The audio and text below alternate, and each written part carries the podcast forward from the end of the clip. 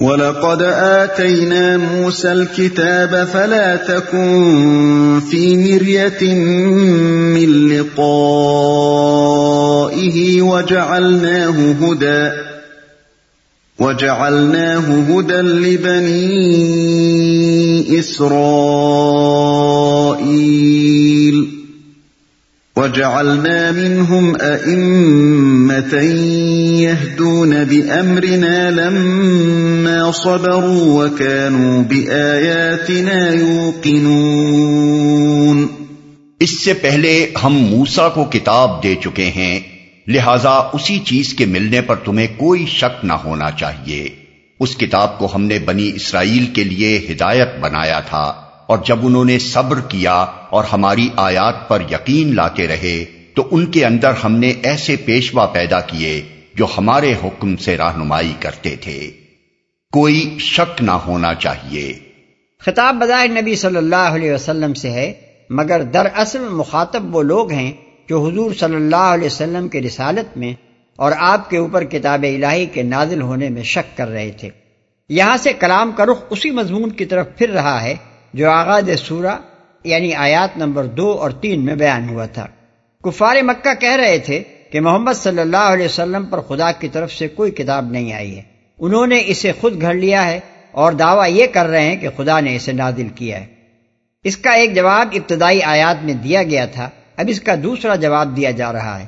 اس سلسلے میں پہلی بات جو فرمائی گئی ہے، وہ یہ ہے کہ اے نبی، یہ نادان لوگ تم پر کتاب الہی کے نازل ہونے کو اپنے نزدیک بعید از امکان سمجھ رہے ہیں اور چاہتے ہیں کہ ہر دوسرا شخص بھی اگر اس کا انکار نہ کرے تو کم از کم اس کے متعلق شک ہی میں پڑ جائے۔ لیکن ایک بندے پر خدا کی طرف سے کتاب نازل ہونا ایک نرالا واقعہ تو نہیں ہے جو انسانی تاریخ میں آج پہلی مرتبہ ہی پیش آیا ہو۔ اس سے پہلے متعدد انبیاء پر کتابیں نازل ہو چکی ہیں، جن میں سے مشہور ترین کتاب وہ ہے جو موسا علیہ السلام کو دی گئی تھی۔ لہذا اسی نوعیت کی ایک چیز آج تمہیں دی گئی ہے۔ تو آخر اس میں انوکھی بات کیا ہے جس پر خام خشک کیا جائے؟ ہدایت بنایا تھا۔ یعنی وہ کتاب جو بنی اسرائیل کے لیے رہنمائی کا ذریعہ بنائی گئی تھی اور یہ کتاب اسی طرح تم لوگوں کی رہنمائی کے لیے بھیجی گئی ہے۔ جیسا کہ آیت نمبر تین میں پہلے بیان کیا جا چکا ہے۔ اس ارشاد کی پوری معنویت اس کے تاریخی پس منظر کو نگاہ میں رکھنے سے ہی سمجھ میں آ سکتی ہے۔ یہ بات تاریخ سے ثابت ہے اور کفار مکہ بھی اس سے ناواقف نہ تھے کہ بنی اسرائیل کئی صدی تک مصر میں انتہائی ذلت و نقبت کی زندگی بسر کر رہے تھے۔ اس حالت میں اللہ تعالیٰ نے ان کے درمیان موسا علیہ السلام کو پیدا کیا۔ ان کے ذریعے سے اس قوم کو غلامی کی حالت سے نکالا۔ پھر ان پر کتاب نادل کی اور اس کے فیض سے وہی دبی اور پسی ہوئی قوم ہدایت پا کر دنیا میں ایک نامور قوم بن گئی۔ اس تاریخ کی طرف اشارہ کر کے اہل عرب سے فرمایا جا رہا ہے کہ جس طرح بنی اسرائیل کی ہدایت کے لیے وہ کتاب بھیجی گئی تھی اسی طرح تمہاری ہدایت کے لیے یہ کتاب بھیجی گئی ہے۔ رہنمائی کرتے تھے۔ یعنی بنی اسرائیل کو اس کتاب میں جو کچھ بنایا اور جن مدارج پر ان کو پہنچایا وہ محض ان کے درمیان کتاب کے آ جانے کا کرشمہ نہ تھا۔ گویا یہ کوئی تعویذ ہو جو باندھ کر اس قوم کے گلے میں لٹکا دیا گیا ہو اور اس کے لٹکتے ہی قوم نے بام عروج پر چڑھنا شروع کر دیا ہو بلکہ یہ ساری کرامت اس یقین کی تھی جو وہ اللہ کی آیات پر لائے۔ اور اس صبر اور ثابت قدمی کی تھی جو انہوں نے احکام الہی کی پیروی میں دکھائی۔ خود بنی اسرائیل کے اندر بھی پیشوائی انہی کو نصیب ہوئی جو ان میں سے کتاب اللہ کے سچے مومن تھے اور دنیاوی فائدوں اور لذتوں کی تباہ میں پھسل جانے والے نہ تھے۔ انہوں نے جب حق پرستی میں ہر خطرے کا ڈٹ کر مقابلہ کیا، ہر نقصان اور ہر تکلیف کو برداشت کیا اور اپنے نفس کی شہوات سے لے کر باہر کے آدائے دین تک ہر ایک کے خلاف مجاہدے کا حق ادا کر دیا تب ہی وہ دنیا کے امام بنے۔ اس سے مقصود کفار عرب کو متربع کرنا ہے کہ جس طرح خدا کی کتاب کے نزول نے بنی اسرائیل کے اندر قسمتوں کے فیصلے کیے تھے، اسی طرح اب اس کتاب کا نزول تمہارے درمیان بھی قسمتوں کا فیصلہ کر دے گا۔ اب وہی لوگ امام بنیں گے جو اس کو مان کر سب و سوات کے ساتھ حق کی پیروی کریں گے۔ اس سے منہ مو موڑنے والوں کی تقدیر گردش میں آ چکی ہے۔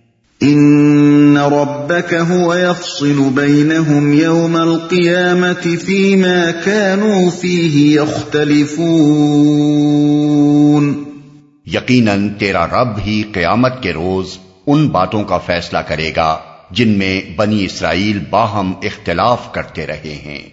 یہ اشارہ ہے ان اختلافات اور فرقہ بندیوں کی طرف جن کے اندر بنی اسرائیل ایمان و یقین کی دولت سے محروم ہونے اور اپنے راست رو آئمہ کی پیروی چھوڑ دینے اور دنیا پرستی میں پڑ جانے کے بعد مبتلا ہوئے۔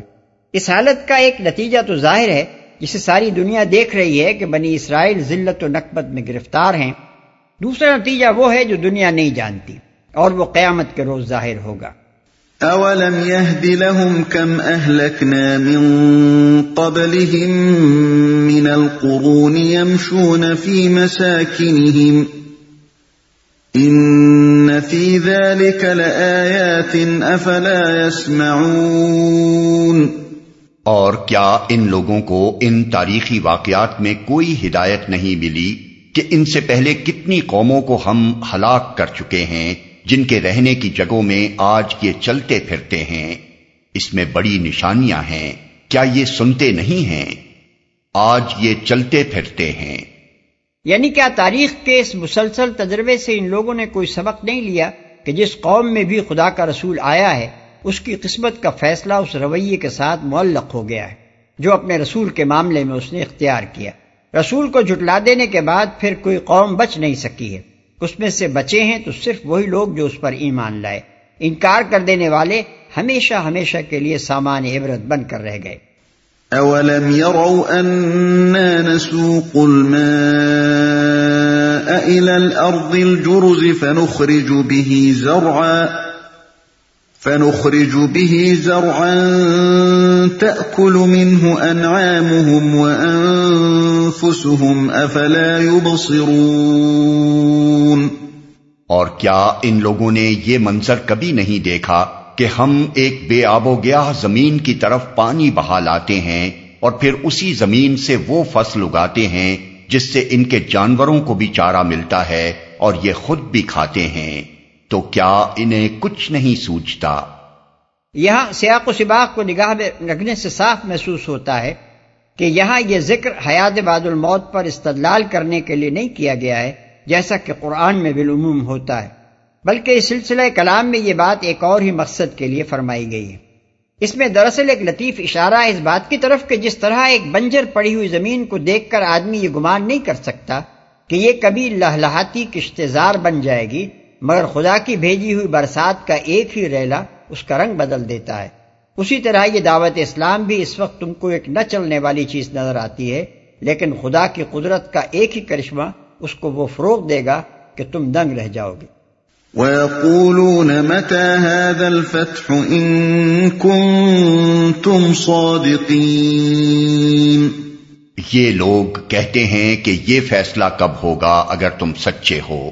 یعنی تم جو کہتے ہو کہ آخرکار اللہ کی مدد آئے گی اور ہمیں جٹلانے والوں پر اس کا غضب ٹوٹ پڑے گا تو بتاؤ وہ وقت کب آئے گا؟ کب ہمارا تمہارا فیصلہ ہوگا؟ قل يوم الفتح لا ينفع الذين كفروا ايمانهم ولا هم ينظرون فاعرض عنهم وانتظر انهم منتظرون ان سے کہو، فیصلے کے دن ایمان لانا ان لوگوں کے لیے کچھ بھی نافع نہ ہوگا۔ جنہوں نے کفر کیا ہے، اور پھر ان کو کوئی مہلت نہ ملے گی۔ اچھا انہیں ان کے حال پر چھوڑ دو اور انتظار کرو، یہ بھی منتظر ہیں۔ کوئی مہلت نہ ملے گی۔ یعنی یہ کون سی ایسی چیز ہے جس کے لیے تم بے چین ہوتے ہو؟ خدا کا عذاب آ گیا تو پھر سنبھلنے کا موقع تم کو نصیب نہ ہوگا۔ اس مہلت کو غنیمت جانو، جو عذاب آنے سے پہلے تم کو ملی ہوئی ہے۔ عذاب سامنے دیکھ کر ایمان لاؤ گے تو کچھ حاصل نہ ہوگا۔